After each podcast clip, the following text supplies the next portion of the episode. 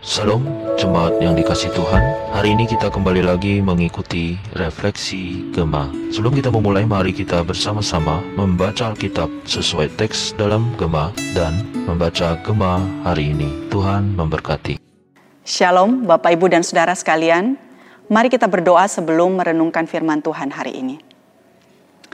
Tuhan kami mengucap syukur untuk kebaikan-Mu dalam hidup kami kami akan membaca, kami akan merenungkan firman-Mu. Tuhan yang memberikan kami pengertian dan kiranya Tuhan juga memampukan kami untuk melakukannya. Dalam nama Tuhan kami Yesus Kristus, kami sudah berdoa. Amin. Saudara, refleksi gema kita hari ini diambil dari dua raja-raja pasal yang kelima. Saya hanya akan membaca beberapa ayat, selebihnya silakan saudara-saudara membaca secara keseluruhan dari pasal ini. Dua Raja-Raja pasal yang kelima ayat 1 sampai ayat yang ketiga. Naaman panglima Raja Aram adalah seorang terpandang di hadapan tuannya dan sangat disayang. Sebab oleh dia Tuhan telah memberikan kemenangan kepada orang Aram. Tetapi orang itu, seorang pahlawan tentara, sakit kusta. Orang Aram pernah keluar bergerombolan dan membawa tertawan seorang anak perempuan dari negeri Israel ia menjadi pelayan pada istri Naaman. Berkatalah gadis itu kepada nyonyanya, Sekiranya tuanku menghadap nabi yang di Samaria itu, maka tentulah nabi itu akan menyembuhkan dia dari penyakitnya. Saudara, tiap tahun biasanya beberapa majalah atau lembaga, baik yang ada di Indonesia maupun yang di luar negeri, merilis orang-orang yang paling berpengaruh dalam bidang mereka masing-masing. Ada yang merilis 10 orang paling berpengaruh, 50 orang, bahkan ada juga yang merilis 100 orang. Nah orang-orang tersebut dipilih tentu karena kriteria-kriteria tertentu. Tapi intinya adalah orang-orang tersebut melakukan sesuatu yang membawa pengaruh yang baik di lingkungan, di tempat kerja, atau suatu masyarakat tertentu. Terlepas dari segala situasi, keterbatasan sumber daya, namun mereka mampu melakukan sesuatu yang membawa dampak yang baik. Nah, di dalam bacaan kita hari ini, penulis raja-raja memberitahukan kepada kita tentang seorang yang bernama Naaman. Dia seorang asing, panglima raja Aram, orang terpandang dan disayang, seorang pahlawan tentara. Namun dia menderita sakit kusta, sakit yang pada zaman itu belum ada obatnya. Nah, Saudara, dalam situasi ini, penulis raja-raja memperkenalkan kepada kita seorang anak perempuan Israel yang ditawan dan kemudian menjadi budak di dalam keluarga Naaman. Nah, kita tidak tahu siapa nama anak perempuan ini. Penulis tidak menyebutkan namanya kepada kita. Namun, saudara, karena perkataannya lah, maka akhirnya Naaman pergi ke Israel bertemu dengan Elisa untuk minta disembuhkan. Meskipun dia seorang budak, berada di negeri asing, namun dia berinisiatif membagikan informasi kepada nyonya yang dia layani. Ayat yang ketiga tadi kita sudah bacakan. Sekiranya tuanku menghadap nabi yang di Samaria itu, maka tentulah nabi itu akan menyembuhkan dia dari penyakitnya. Saudara, Naaman kemudian melakukan apa yang disarankan oleh anak perempuan tersebut. Nah, singkat cerita, Naaman bertemu dengan Nabi Elisa dan dia sembuh Nah, walaupun sebelumnya saudara dia sempat meragukan perkataan Elisa ya yang terasa begitu sederhana dan begitu gampang untuk sebuah kesembuhan dari sakit kusta. Hanya dengan mandi tujuh kali di sungai Yordan yang notabene adalah sungai yang kurang baik jikalau dibandingkan dengan Abana atau Parpar yang adalah sungai-sungai yang lebih baik. Nah saudara kesembuhan yang dialami oleh Naaman membawanya kepada pengakuan. Sekarang aku tahu bahwa di seluruh bumi tidak ada Allah kecuali di Israel. Ayat yang ke-15.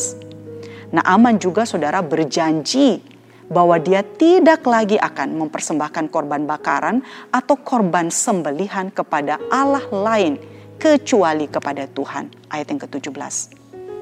Nah saudara seorang asing, Naaman, mengalami kesembuhan dan akhirnya mengenal Allah dan menyatakan komitmen untuk mempersembahkan korban kepada Allah. Semuanya terjadi dan dimulai dari seorang anak perempuan Israel, seorang pembawa harapan, seorang budak yang tertawan di negeri asing. Nah, kisah ini, saudara, diakhiri dengan sesuatu yang begitu kontras dengan anak perempuan Israel tadi, yaitu dikatakan seorang bujang atau hamba Elisa yang bernama Gehazi melakukan perbuatan tercela dengan berbohong kepada Naaman. Dia mengambil dua talenta perak dan dua potong pakaian yang sebelumnya sudah ditolak oleh Elisa. Dia mengambilnya untuk dirinya sendiri. Elisa kemudian mengetahui ya perbuatan bujangnya tersebut dan akhirnya penyakit kusta Naaman melekat kepada bujangnya ini dan kepada anak cucunya untuk selama-lamanya. Saudara, dalam dunia yang sakit yang sekarang ini kita tinggali dengan segala situasi dan kondisi yang begitu kompleks.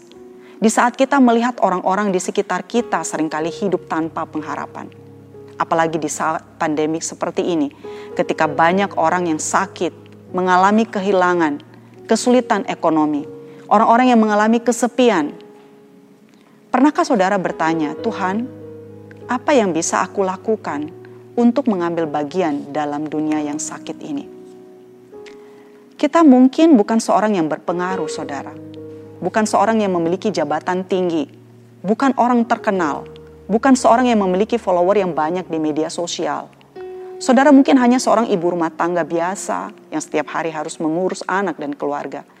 Saudara mungkin hanya seorang bawahan yang mungkin kehadirannya pun sering kali tidak dinotis oleh orang lain. Saudara mungkin hanya seorang pemuda yang sedang bingung dengan dunia yang begitu kacau ini. Namun saudara apa pun latar belakang kita, status sosial kita, suku, warna kulit, kita bisa belajar dari anak perempuan Israel yang menjadi budak di negeri asing ini.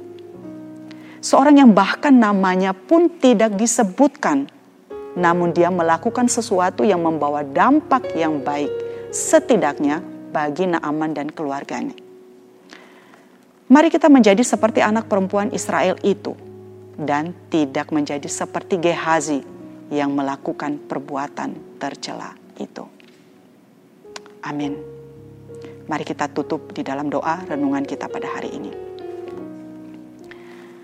Terima kasih sekali lagi untuk firman-Mu yang boleh kami renungkan pada hari ini Tuhan.